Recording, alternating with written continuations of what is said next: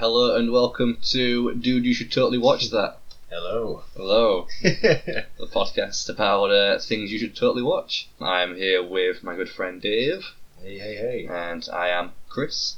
And today we're going to be talking, well, trying to sell a film to each other basically. Oh, two films actually. Yeah, two Both. apiece. We've both come prepared, both got notes, and both managed to find something the other hasn't seen, which is pretty impressive given the amount of shite we watch. you look all official with your notes and everything. I'm just off my phone notes. Because you're the new age boy. well, I had to get all like printed out and written out. well, what you got for us first then? Uh, right, yeah, so uh, we start with my first film then, which um, is going to be Electric Boogaloo, the wild untold story of Cannon films. And that's why everybody wants They put a stamp on pop culture. It's hard to say the words Cannon films without laughing. At the end of the movie, I had tears in my eyes. And Menachem, he says, Aha, I got you. I was crying because I saw my career going down the toilet and I didn't know what I was going to do next.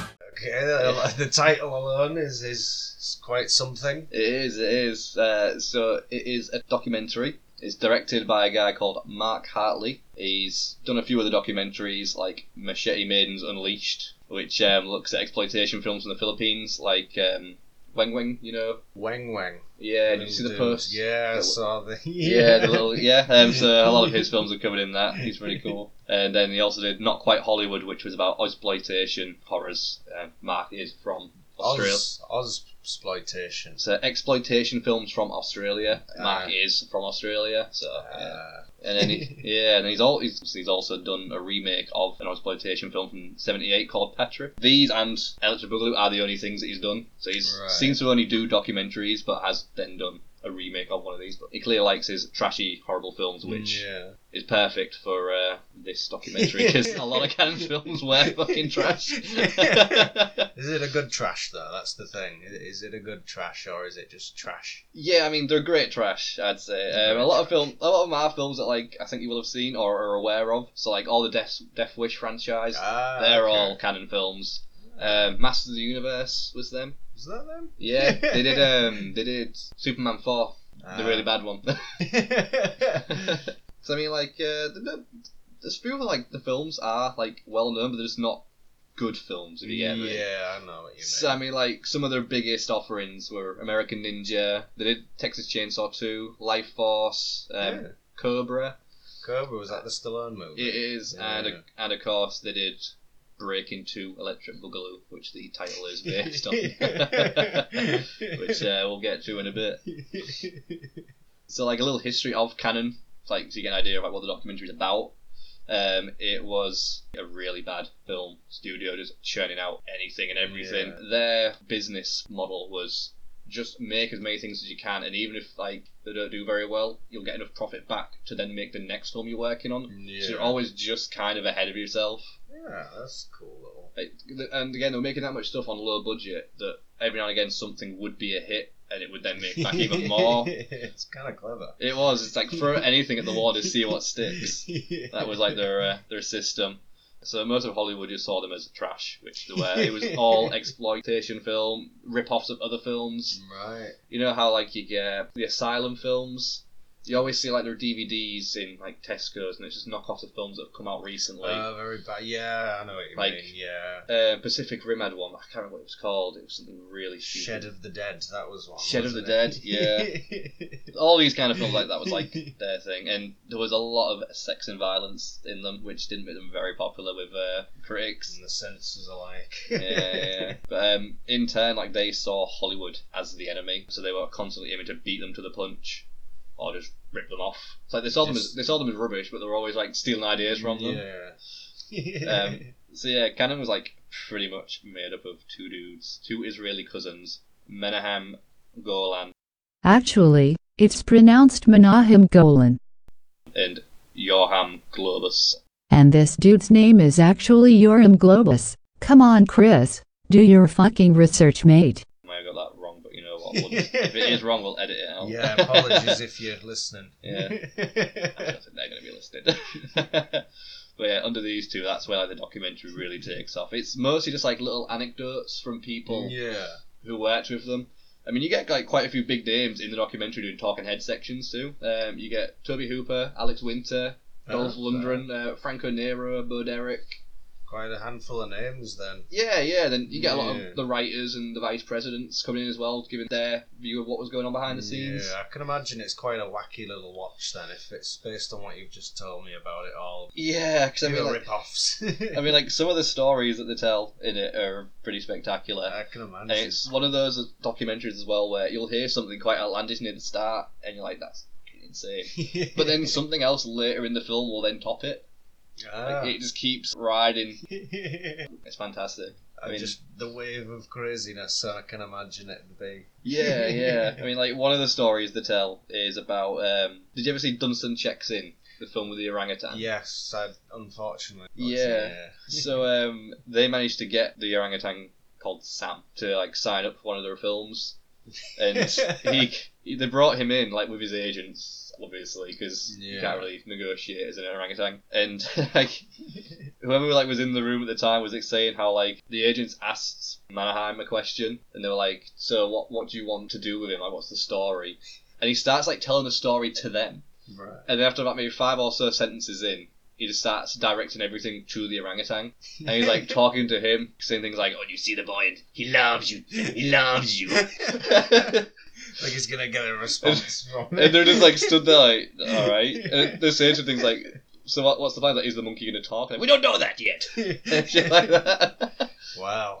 yeah. Quite a pitch. Yeah, these are the kind of guys that we're talking about. They're just, they had no idea what they were doing. Like, they had a passion for film. They understand, like, um, film coming magical, but they didn't understand how the magic was done. Yeah, so it's very guerrilla sort of It- filmmaking in a sense. It, they could understand, it's almost like, say, I don't know, you play a video game and you and I don't know how to make a game, but Yeah. we can like get into like the magic of it, and we- we have at least like a certain understanding of how a game is made. To these guys, it was like just by making something, you were making magic, which is a very like admirable way to look at Yes. things. Yeah, I mean, they knew they liked explosions, they knew they liked romance in their films, and that's all to them what you need to make a film. They didn't seem to understand just like context. elements. Yeah, you know, yeah. Just sort of excess this, excess that. Exactly, that's uh, that was their style, and they were, yeah, I guess very good. like you say. They talk to people in a bar, get them to sign up to do a film. They'd write out a contract on a napkin, and that'd be their contract to like make a film. God, that's very uh, unofficial, isn't it? But this is the kind of guys that were absolutely insane. There was a film he was working on, and he wanted the music to be like Poltergeist, and the guys behind the scenes were like, well, we can't really do that. That's like a hundred piece orchestra. Yeah. We don't have the budget for that. We have the, we don't have the budget for fucking anything. And his response was just, "You idiot! You get a fifty-piece orchestra and you record it twice." well, I mean, yeah, that works. Um, I suppose, like in some regards, yeah, but also not. you get the feel of these guys, you know. But already, by the sounds of it, they sound just insane. So I can only imagine working under one of their productions. There's Yeah. a lot of, I mean, like you say, stories, you know, going on. yeah, I mean, you get like mixed views on them. I do notice it's normally like the women who have seen have a worse time, but then again, some of the women do say like, no, everything was fine. I think Yeah. they treat the underdogs, the up and comings, like dirt because to them they were just actors they brought in, got the job done, got them out. Yeah. But they loved getting in big names, or well, in their case, names that like were dying out a bit. They were Yeah. sort of being given a bit like what Bela Lugosi got with Ed Wood. Yeah. He got a comeback, but it wasn't a good one. But Ed Wood respected him, and that's why he wanted him, and that's what these guys are like. They would get actors that they respect or directors they respected, and do anything for them. I mean, there's um, an Italian director called Franco Zeffirelli. Franco Zeffirelli. ah, Yeah, he's quite a famous Italian director. He works sort of like with operas and stuff, but his section, he's like a 90 year old boy, and he just looks like he's on death's door, but he's just sat there and he's been so nice about them, just saying like how he never had what he had with them with any of the studio. He was allowed to like have his vision no matter what. Ah, so they literally left creative freedom to Yeah. do his own thing, essentially. Yeah, but I mean, this is then when you get to the underbelly of it, where it's all fun and games, listening to stories about how they were exploiting people and treating them like shit and not really Yeah. taking health safety seriously. I mean, yeah, Franco was very nice about them, but Franco himself was an asshole in person. Yeah. He um, he made a lot of sexual advances on a dude called Bruce Robinson, allegedly, who then in turn. Directed Withnail and I I was just about to say the character um, Uncle Monty is actually based on Franco That because makes of sense. yeah, Yeah, yeah, Because there's that line in it where he's, he's he's ranting to him before they go on holiday, and he's Yes. he's mentioning the newspaper, isn't he? And he's he's going on about a director, Mm. So- top battalion director. So that is yeah, that is uh, Yeah, who Franco is based on because he Ah. was such an asshole that he uh, tried to sexually assault him, Ah, along with a few other guys as well. Uh, he was quite bad for it. allegedly, or did it come to fruition? And like, did it? I think it was all allegations, but the allegations were quite strong and yeah, Sort of worked, And sort of made it- sense. and it, yeah, it kind of like tied in with the kind of person Franco was. I mean, ah, shit. he was a devout Roman Catholic, but he was gay, Ah, which doesn't really work. well, Yeah. yeah. But again, like it was someone who, like an artist who was allowed their freedom based on the fact that he was renowned beforehand, and they respected him so much in his films he made. Didn't, It's like they didn't really like get him; they just got him as the artist. This is his work, yeah. Sort of not the man, the But work. but at the same time, I think even knowing what he was like, they probably wouldn't care because Yeah. Piece of shit. Like Yeah. that. yeah. He's also he's dead now anyway, so fuck him. Yeah, he's gone. He's gone. Ninja 3 The Domination managed to take The Exorcist, a ninja movie, and combine it with Flashdance. Guys, really? I mean, that's insane. But yeah, I mean, um, in terms of like their films that were hits as well, they did the Breakin' series, which was one and two. Uh, Breakin' was pretty much one of the first ever breakdancing films, Oh. and it's they wanted to beat other like it was starting to become a bit of a thing in the eighties breakdancing, and they knew other studios in Hollywood were maybe thinking of making one, and they were like, we need to get there first. yeah. So they didn't because they're so used to like working on a tight schedule with little budgets. They were able to do it. And they just threw together a little thing. Yeah. I mean, it, the film cost them a million to make. They made back fifty six million from that. yeah, shit. I mean, this is these are the kinds of films where when it's stuck, it's stuck, Yeah. and then they could then sort of put a bit more of that budget into other things, which was inevitably then their downfall, as is covered in the documentary. Yeah. I'm talking a lot about like the history of them here. I mean, that is the plot of the film.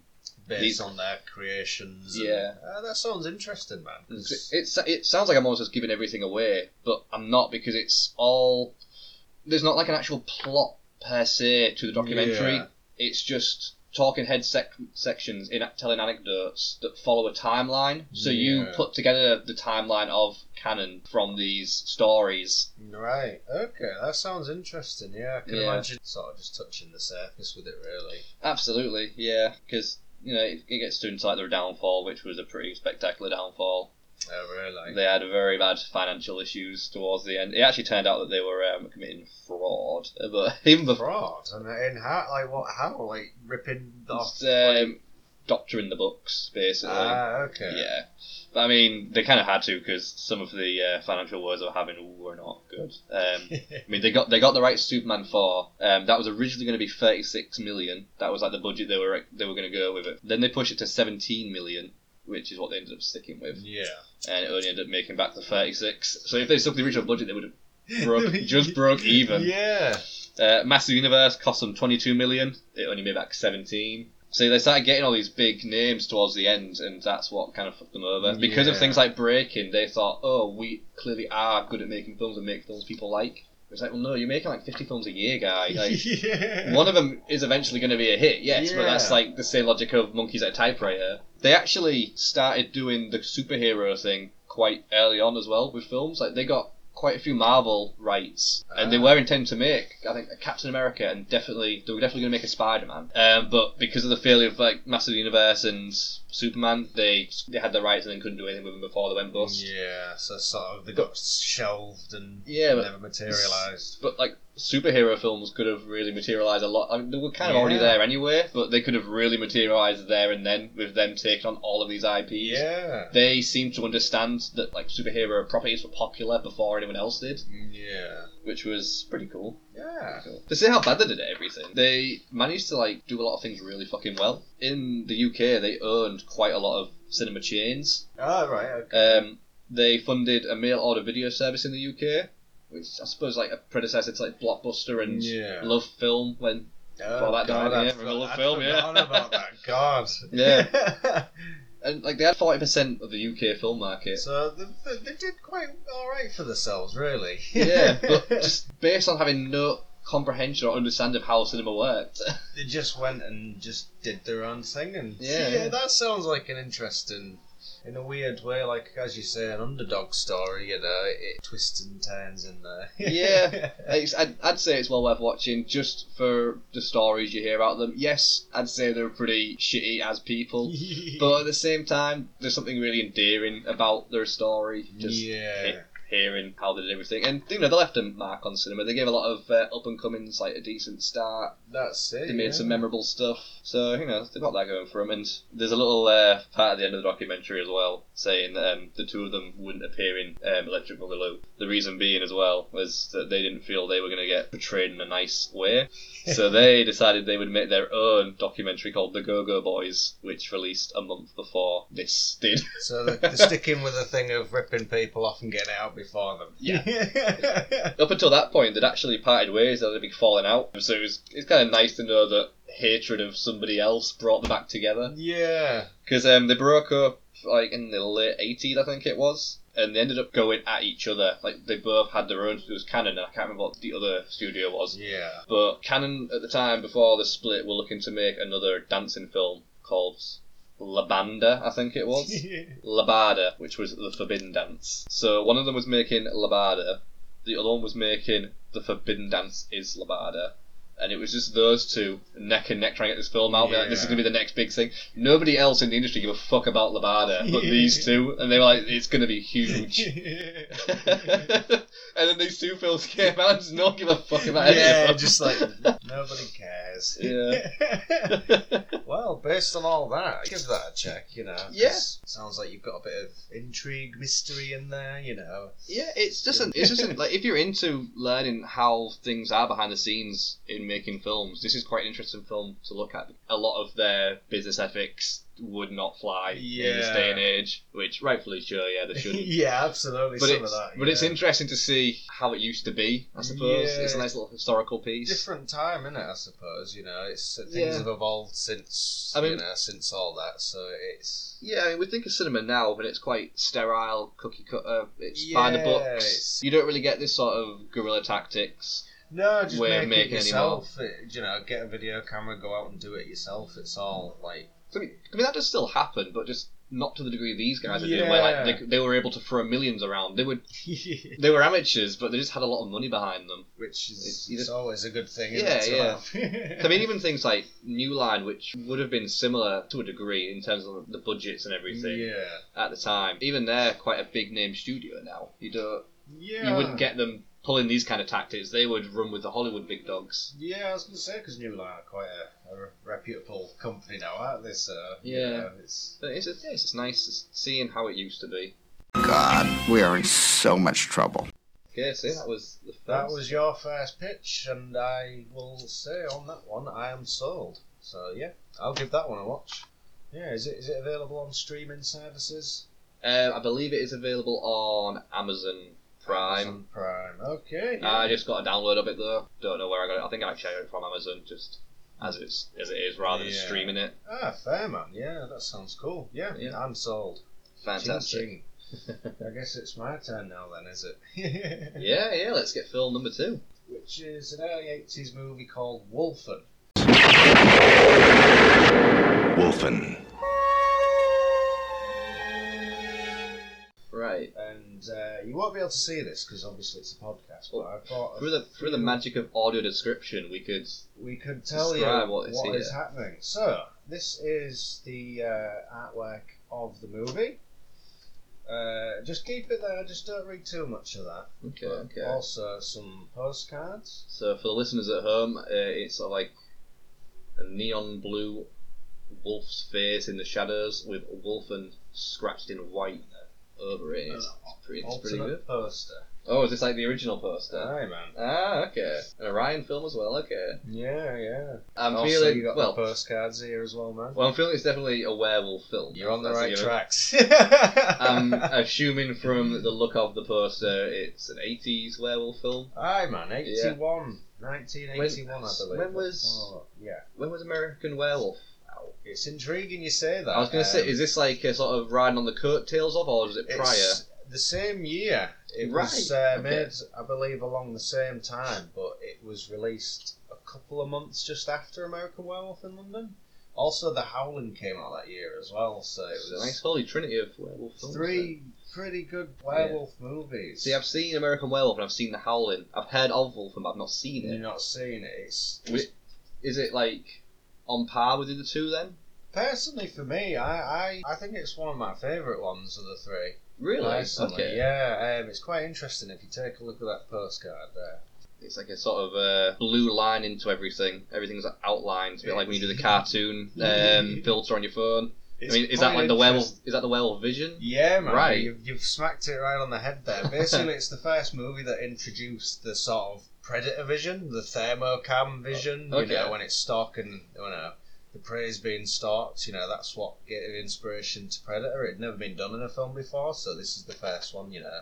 Like you say, you see Predator, and it, you know it's watching down on the trees, and you know the vision goes different, sort of like It's your body heats and stuff. Voyeuristic point of view. Yeah, okay. yeah, it's got that. The first introduction of that, and uh, it's in a way, it's got a bit of a feel of uh, Maniac Cop to it in the way Okay. it's done. It's you know that dark New York grittiness to it. You know, it's So I'm assuming then you don't see the werewolves for a while, do you? Or do they come straight out the gate with the werewolf? it's it's pretty it's pretty much set up. But that's the thing. I'm not Okay. going to say too much. But, Okay. You know, you, you keep saying werewolf, but it, it completely flips it on its head. right. Like, okay. You'll so be watching it and it sets it up so generic in a sense, werewolf movie. Do you know, like in American Werewolf in London, you've got them on the, the moors, aren't you? And then it, they're attacked. Well, yeah, kind of similar setup, you know, and you're like, ah, we know where this is going. And yeah. When when I heard Wolfen, I also thought like German for some reason. The carnivore. You got yourself some kind of meat eater. Meat eater. Meat eater. Meat eater. Meat eater. Been doing a few of your little clips. You might have heard some music on it. You might have heard some of the yeah, music. the music was quite prominent in the little um, clips I got for the stings. Yeah. So, did did you recognise anything from from the, the music? It sounded familiar, but I couldn't like my finger on it. Familiar, Yeah. right? Okay. Well, it's a dude called James Horner. Right. He did Aliens, Right. Commando, Cocoon, Star Trek Two: The Wrath of Khan, Star Trek Three: The Search for Spock, Krull, and he did an episode of Tales from the Crypt. So you got some pretty prolific people behind the scenes on it then. Yeah, I mean, Okay. in terms of the music, it's it's really odd listening to it because uh, there's snippets of it where you're like, hang on, that's that's Aliens. Yeah. Because if you listen to it, it is essentially aliens. You know, on aliens where they're say, uh, do you know the bit where they've got into the, the, the car thing, the, the tank? Oh, the like buggy thing. Yeah. Yeah, and you know the, the driving, that music's playing. It's, Yeah. it's proper going. It's it's like that, but it's a little more ominous and eerie. Okay. But yeah, man, it's it's definitely one to watch. I'd say just for the fact that what you think you know is happening, typical detective investigating grisly murders, and you Okay. know, obviously by the poster it's full moon. You know, you're like, oh, okay. But then yeah, it just flips on its head, and it's not really quite like any other werewolf movie you've seen. Okay. I mean, I don't want to say too much. I was gonna say, yeah. Are you able to elaborate without giving away too much? Not particularly. No, Okay. it's Okay. it's one of those. It's kind of what you think is the enemy, isn't. You know, Okay. it's a pretty goddamn good movie, man. It's it, it sets the tone nicely because uh, it's so dark. Mm. The way it's not not in the sense of material. I mean, I suppose it is, Yeah. but. In terms of the way it's made, it's very like concrete jungle. You know, it's it's very decaying. Wh- What's the what's the crack with the cast? Has it got quite a decent cast? Um, it's got Albert Finney in it. He's the main guy. And then you've got a few little cameos in it of people you might know, like Strickland from uh, Back to the it. He's in it for a split second, and uh, you've got Al out of uh, Die Hard. You know the cop. He's in it like split seconds, but. yeah. In terms of cast, it's not a big cast at all. There's not many names in there that you'll know other than Albert Finney. But I mean, do they all do a good job at least? Personally, I think so. Yeah, Albert Finney. Um, he, he, he kind of doesn't really say much. He's more of just a presence there. You It's know, more in like how he carries himself than what he yeah, says. that's yeah. it. Is the, the basically he's brought back into this case. You know, he's he's thrown off the force and then he's brought back on because he's like he's the hard ass that can deal with this kind of shit. Yeah. Yeah, he's quite stoic, really. He just, you know, sometimes he doesn't even reply. I think when I was watching it the first like time, I was just like, is he going to reply to anyone yet? you know, because He just stone looks. yeah, yeah. pretty much, because he knows something fishy's going on, and uh, all, all these other like co-workers are like, you know, yeah, it's just some nut job on the run, and he's just, it's, it's got to be something. Right, okay, so Yeah, it's yeah. just completely removed from the usual cop way of thinking. Yeah, that's it. Like, There's something more afoot. Yeah, that's it. Because that's kind of how the film starts. You know, it's uh, like the shit goes down. You know, in, in the first yeah. scene and tells the tale, and it's about looking deeper into things. But yeah, it's it's one of those you'll watch it and you'll think it is just. You know, it's going to be what it is. You really don't, and it just totally flips the whole werewolf thing on its head. And I think it's just a really cool little movie. Yeah. Really fun as well. You know, it's it's quite tense as well. Still, with the, the whole the way the, the predator vision's done, if I might call it that. Yeah, it's it's because it, it changes constantly. Like there's a bit where I think it crawls into like a, a sewer shaft, a vent shaft, and it's you know following while they're walking on the. And the way the music is, Yeah. as you know, with aliens, it's a bit Does reserved. You know. does the vision change based on what it's doing? It's like Yes, it- yeah, right, okay. it's got that exaggerating the heartbeat. It's like you know, Yeah. When it gets scary, you start hearing that more, and then if they start shouting, the face goes sort of red, you know, because they're, they're getting scared and Yeah. angry or something. Yeah, man, All it's, it's really cool, and as well, it's just the way it's shot. It's shot all around New York, so you've got some fucking spectacular, you know, skyline views, and yeah, man, I'd say go with go with Wolfen. You know, it's. It's kind of clever, and I like that about it because it was uh, Yes, it draws you in with the promise of what you expect of a werewolf film, and it, by the sounds of it, it does that well. yeah, But then it gives a little bit extra too. That's it, man. Okay, yeah, okay. It's, it's kind of. Uh, I think you'd appreciate the twist as well because I know it's. I don't want to say it, but it's something you, you I think intrigues you. So. Well, again, that's what I really like about American Werewolf because it does take the werewolf film and give it that little bit extra. Right? It's not that Yeah. this goes in a different direction to it and does something else. Absolutely. I mean, I'd say Wolfen, in terms of tone, is, is probably the darker of the two. Yeah, American Werewolf was a bit more comedic. It was supposed to be dark comedy. Yeah, that's it. It was. Don't get me wrong. It's still quite a dark film. Oh, yeah, but- it's still. It's got a lot of comic relief in it, hasn't Yeah, it? You know, yeah. and it's it's great. But I'd say Wolfen was probably a hell of a lot more serious. Yeah. Yeah, man. But yeah, I'd, I'd definitely give it a watch just for the music alone because you know when it's. It's obviously the exciting scenes you've got, and you're like, "This is Aliens," but it's not. You Yeah. know, it predated Aliens. You know, it's it's just insane the way it's sort of fallen off the radar. This film, released 1981. You know, you got the Howling American Werewolf in London coming out, so it's obviously those two are quite groundbreaking, weren't they? Obviously, American Werewolf, you had the the transformation, didn't you? Yeah. Whereas this doesn't really have that so much. It's pretty much off the bat, you know, straight into it. You know, it's Yeah. an interesting little movie, and I think uh, it will keep you keep you gripped.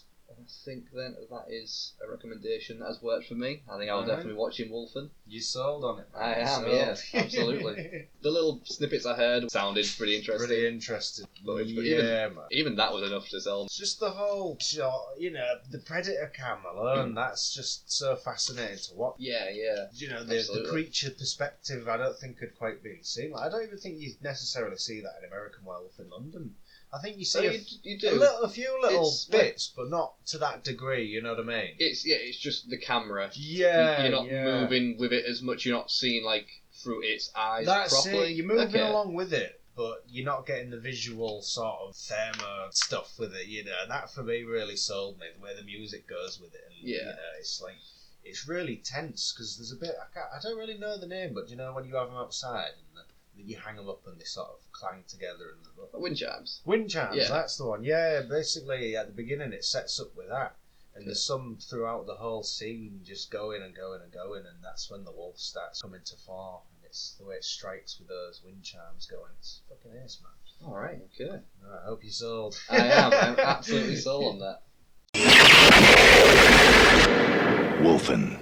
Right, shall we do it with the third film then? Aye, man, what are you trying to sell me on your third film? So, Not second view. the third film and my final film is Master of the Flying Guillotine. Okay. He comes from beyond time, from beyond the outer limits of your imagination.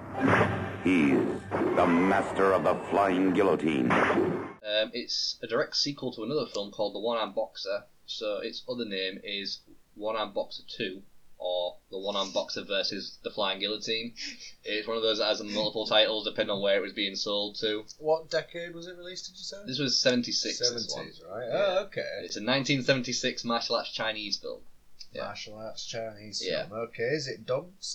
Um, the version I have is dubbed. I've got quite an older one. Um, I think I'll get into that a bit later, but I think the dubbing in my version kind of adds to like the schlocky charm of it. Yeah, I get you. I've seen clips of it with the original audio, and yeah, it's, it's nice having the original audio there. But given the kind of film this is, Does it give it that Kung Pow quality? it, yeah. In fact, it's funny you mention that they do actually use some of the scenes from this in Kung Pow. oh, right, okay. Well, actually, no, that is a complete lie.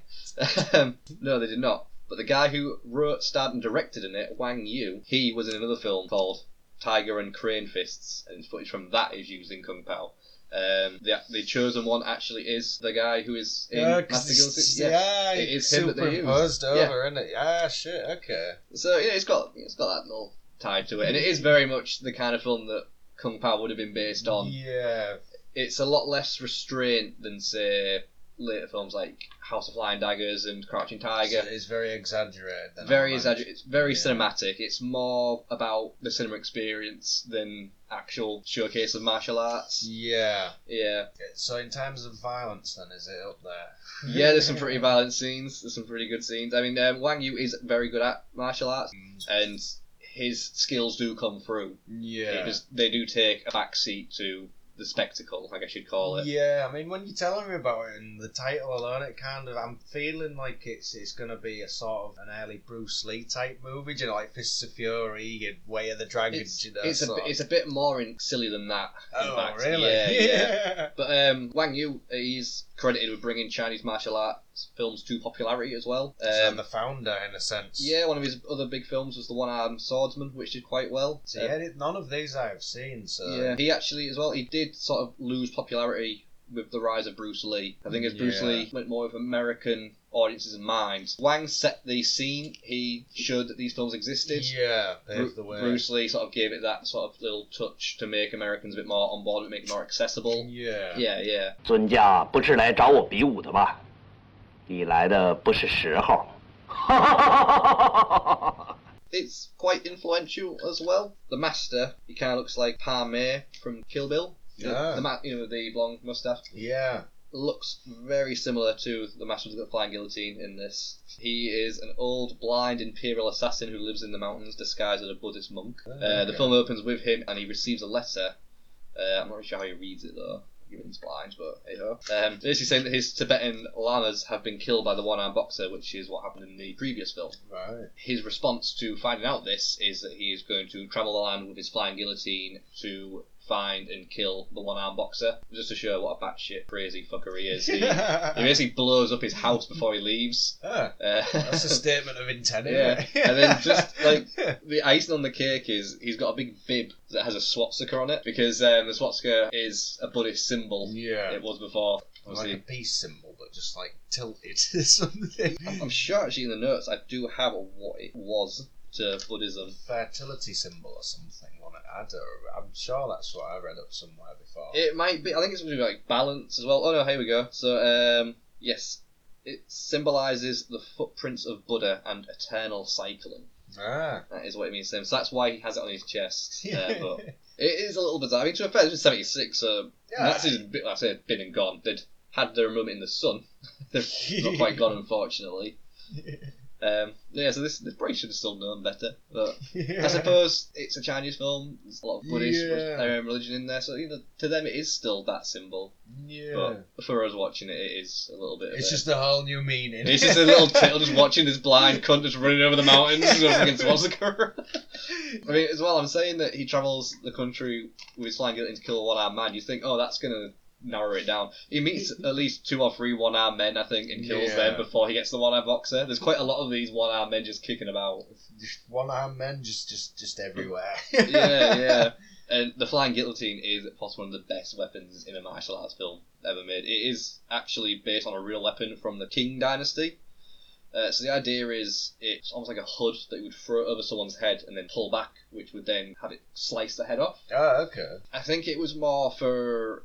It's more like an execution thing. Um, obviously, in the film, it's used a bit more as an actual weapon. I don't think you would get people like on the battlefield using these because they're pretty hard to use. I mean, you- Impractical. yeah, you, you, get, you need to get over someone's fucking head. Yeah. But in, in this, it is used to devastating effect, and it's fantastic. So would you say it's up there with your martial arts favourites? I think this might be my favourite martial arts film. Uh, the Um, favourite. I think it is the favourite just because of everything it has going on. It is pure spectacle.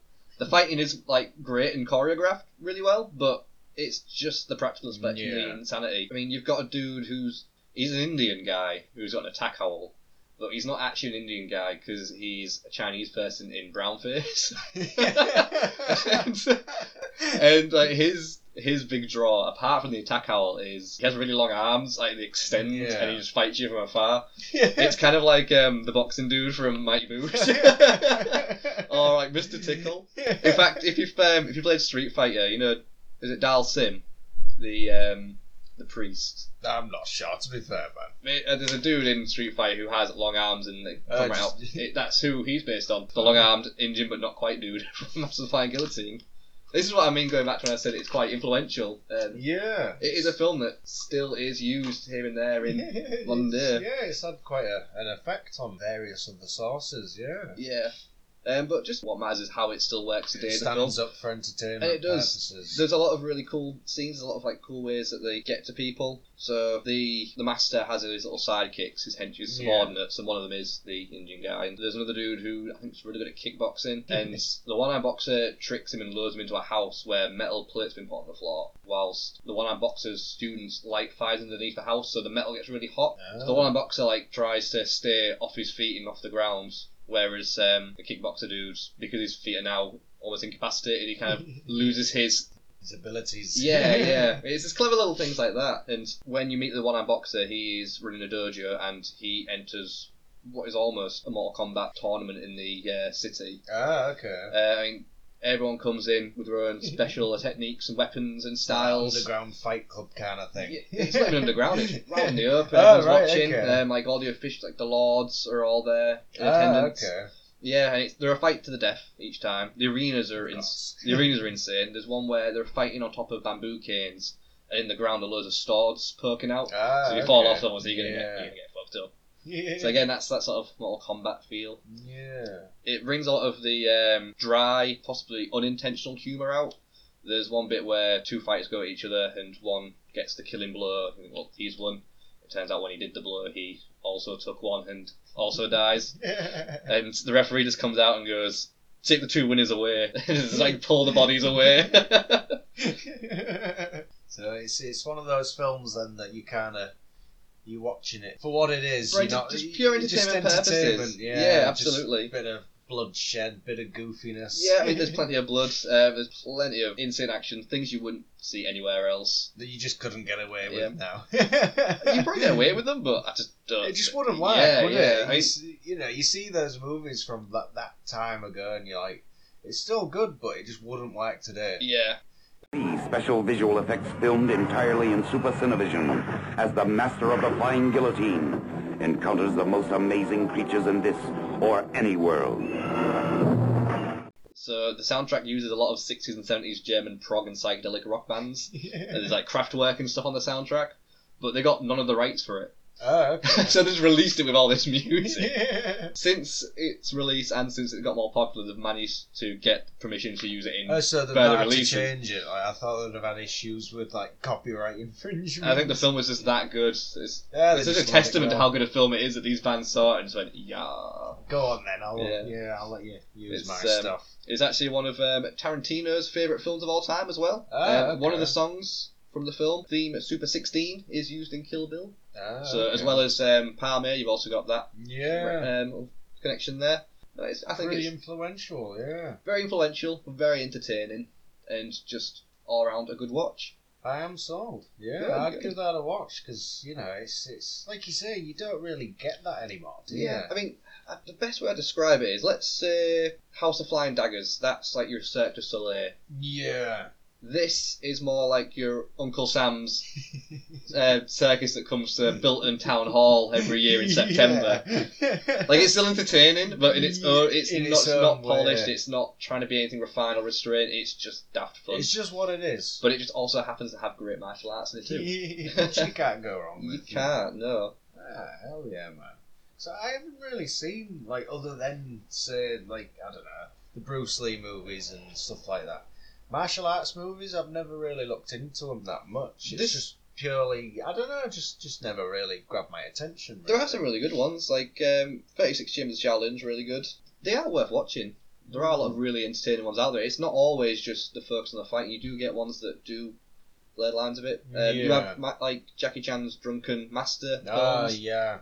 I've got one downloaded, which is called The Crippled Masters, which is pretty cool. You've got a dude who's got you got a dude who's got no arms and a dude who's got no legs, oh, okay. but they have their own fighting styles that they use based on the yeah. limbs they do have, and that's quite interesting. That'd be Oddity, interesting. yeah. Um, Weng Weng's films, they're martial arts films. Weng Weng was actually quite good at martial arts, despite being I don't know what it was like. I think the dude was like twenty inches tall. He was small. Martial artist. Yeah, maybe a bit. Yeah, actually, maybe not as big as 20 inches, but still, yeah. Ah, yeah, again, yeah. I, I cannot stress enough if you can find a copy with um, the dubbing rather than the subs, Yeah. that's going to really knock up the camp factor. Gonna get the dubbed version. It's- yeah. You, if, if you're a fan of Kung Pow, it's the perfect thing. No, there we go. Watch, you know, do it as a double bill. And you've got the main actor in there as well. yeah, there you go. It's aye, man. I'm sold. Awesome. Sold. Yeah. The master of the flying guillotine. All right, then. Well, uh, should we go straight into number four? All right. Right. So my second pitch is the 1986 film Manhunter.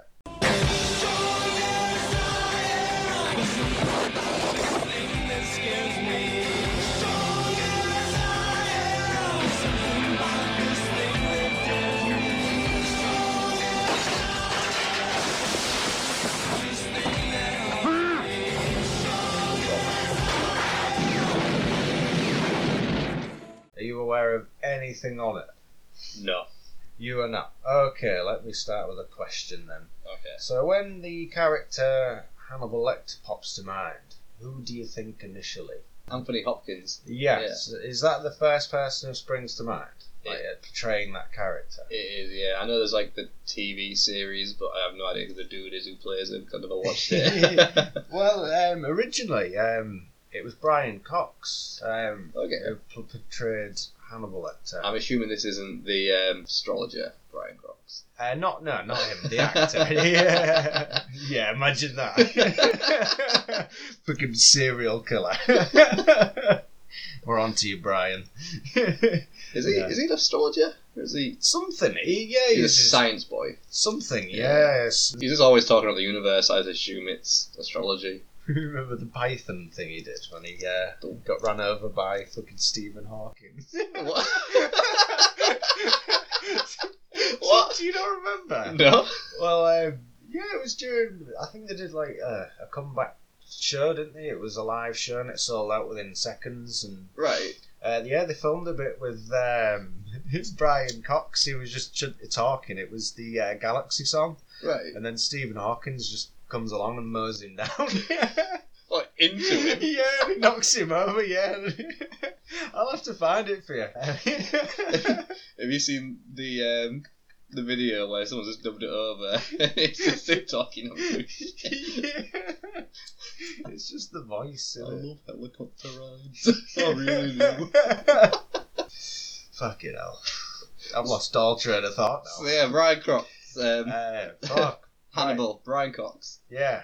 Manhunter, it's um, obviously uh, it's the first adaptation of a Thomas Harris novel, Right. which Okay. doesn't utilise the name of the book. You know, you've got obviously Red Dragon, Silence of the Lambs, and Hannibal. Uh, Yeah. You've got those three. Whereas this, it's uh, it's obviously an adaptation of Red Dragon Right. book. Uh, but it's it's it's kind of weird because they've done it like a an eighties neo noir sort of thing, you know, with the neon lights and stuff like Uh, that. they- they've taken the story, but because they've modernised it to such a degree, they didn't feel right using the title then. It's it basi- I'm not too sure why. I don't I don't recall ever reading up as to why they didn't use the title, but it is an adaptation. The characters are the same names and everything in Red Dragon. Like he's called Will Grenfell or something like that. I can't remember too Mm, much. Don't okay. quote me on that. But yeah, it's kind of interesting to see because. Uh, think a bit like Silence of the Lambs, you know, where it's psychological, not really a lot happens, but it leads you, you know, to that sort of tense sort of shit's gonna go down, which it does. But it's interesting because it it's an 80s movie. For me, that really works because it just adds something a little darker to it in a like- weird way. You know, that sort So of. it's like a synthwave remix of Red Dragon. Pretty Yeah. much, you could say that, yeah. And then you've obviously got Brian Cox as uh, as Hannibal Lecter. You know, you've got obviously the scenes in the cells and pretty much like the Silence of the Lambs, what you see. Yeah. But Brian Cox's turn ain't too bad. I think if I remember rightly, yeah, he based his uh, his portrayal of the character on a Scottish serial killer or something like that. Okay. Yeah, funnily enough, he had a name like Manuel or something like that. I said it was just like, huh? but yeah, it's the way it is. It's it's your typical cop movie, but in terms of um, an adaptation, I think with the Manhunter version of it, it's. I think I like the style more. It, it kind of fits with it, you know. It's this rogue cop. He's semi-retired, I believe, and then comes back into it, you know. A bit. So in a sense, it is a bit similar. you know. yeah. To Wolfen, but the You've gone for a theme here then. unintentionally. unintentionally, yeah. But let me just bring up some facts on the movie. Ah, there we go. There's one fact. So it's the only known adaptation of a Thomas Harris um, novel where Dr. Hannibal Lecter is never seen out of his prison cell. Okay. So that's interesting. Yeah. Because quite a confined character, isn't he? And that kind of makes it a little more unnerving as well to think like this guy, if he wanted to, he could get out. You know. And obviously in Silence of the Lambs, you, I think you see that, don't you, at some point? He, get, he gets out, yeah, because uh, that's how the film ends. yeah, and he cuts phone, his face, Yeah. doesn't he? Yeah, that's it. Yeah. He's going to go and eat the president. Yeah, something like. oh wait, no, that's right. No, no, God, I'm going back here. No, they did call it Manhunter because they, were- they were initially going to call it Red Dragon, Right. but there was um, in eight, I think 85, 86 when it come out. There was a film um, gonna have a uh, some. Going to get like a sort of martial arts film, and it, it had dragon in the title, and they didn't want to clash, so that's the reason why they changed it. But right. for me, it stands up above the others, really, because uh, it is a lot darker. You know, there's shots where it's it's like an investigation is staking out somewhere, but it's always got that backdrop of neon, Yeah. and you know where it makes it makes for that sleazy sort of you know feel to it. Whereas I thought the others were a little more polished, whereas this it's more raw and it's it So- kind of fits more with because it's Sounds more seedy. yeah, yeah, because well, he's tracking down a guy called the Tooth Fairy. But yeah, man, it's just one of those. It's just a chase, like throughout. You know, it's it builds up and builds up and builds up. In essence, it's cat and mouse because you've got Lecter pitting him off against him, and then he's planting seeds, and it's just this big spiral. You know, and it just explodes, man. More Yeah. so than. More so than Red Dragon, like don't get me wrong, that is a good movie, but Manhunter, the way it goes, it builds and builds and builds, and it's constantly like, no, this is it, this is the moment, this is the moment this is where it's happened, but it doesn't, and then it gets to it and it just boom, you know, and it, it's it's a fucking nice little movie, man, and just just just for the eighties nostalgia, I suppose, as well. Yeah. know, it's it's got that going for it. Like some moments are like ah pretty goofy now. Like there's some bits with fucking Brian Cox where he says certain things and you're like, mm, you know, that's a bit. But it works, you know. Yeah, It's kind of mm, that's the bit you mean it's like bad dialogue or just things that they probably wouldn't. It just wouldn't say now, you know. It's just cringe. Okay. Yeah, like there's that's it doesn't stand up well, you know. But Right. other than that, they're my only criticisms. And it's a fast-paced movie. It's a bit of a who done it. You know, it's it's a cat and mouse. So hmm. it's it's just an all-round pure entertainment. Yeah, I mean, I think that's a theme of what we've picked here today overall. These are all films that are just there for entertainment value, they're a spectacle. Yeah, there's no They're- deeper meaning. Yeah, I mean, the only thing that really isn't like that, I suppose, is the documentary. But that is a documentary on films like the film we've just yeah, covered. that's it. You know, just just like the cherry on the top, it's the Yeah. analysis of that world. Yeah, that's sort of because these are like Wolfen That's a low budget, you know. It's and They're- Manhunter the same. You They're, know. they're, they're great films. They're just not ever going to have like critical acclaim. They're not going to yeah, that's be it. dissected and analysed in film school or anything. Because they Yeah. are just what they are, you Yeah. there's, there's nothing. But then again, I'm saying that, and I'm just I'm going back to this when I said deep and meaning. It's like, well, I'll leave that to Leave that one there, yeah.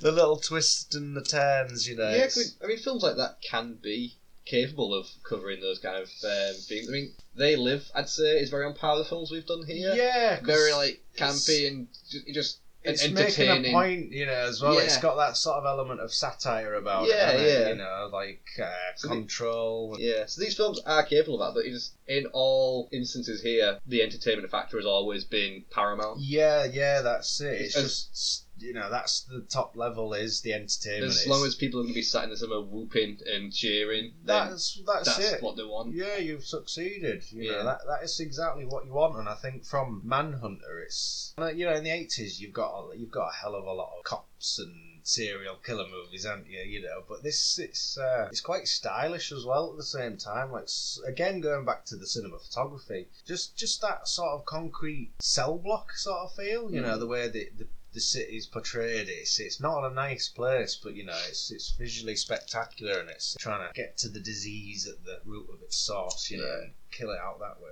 With a character like Hannibal Lecter, do they do anything to to move it beyond just entertainment at face value? Is there any like working the camera work? Like, do they make him menacing just in how? Yeah, it's okay. it's uh, it's very uh, very symmetrical. Like it's very Stanley Kubrick esque, you know, with the Okay. close ups. You know, very still. I mean, what what kind of like in, like encagement is he in? Is it just? It's it's not like a, a, a cell as much. It's uh, well, it is actually. Yeah, it's the cell with the bars and it, it's the white rooms, you know, Yeah, and yeah. stuff. And he's just in his white t-shirt and I think like black pants, or something. So he's very very simple, but at the same time, you, you know what this guy's capable of. Yeah. He is a killer, and he doesn't really have to to move much because he's quite a Yeah, I mean, does he like when he's in the scenes that you know the scenes like even how it's set up so like it lo- almost looks like everyone else is in yeah in yeah. Everyone else is yeah. encaged and it's Mm. him who's like got the power. He's the one who's free. Well, that comes to fruition actually. Right, yeah. okay, That yeah. comes to fruition. Like he does something. I'm not going to say what, but you, you kind of like, nah, this dude's in charge. Yeah. but yeah, that that's Manhunter and Wolfen. Those are my two suggestions. for you. Fantastic.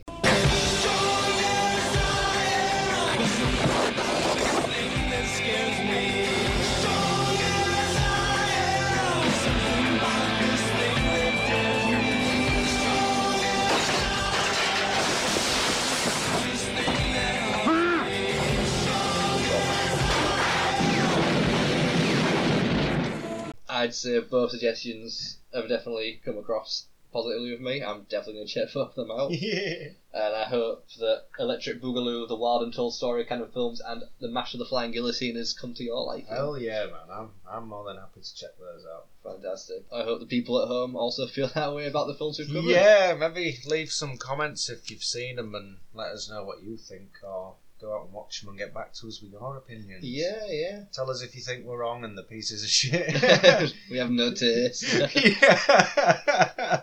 I mean, obviously, you, Chris, get back to me on it if you when you get to watch them, and Absolutely, and likewise, you yeah. could do a follow up and say what we Yeah, think. retrospective. Yeah.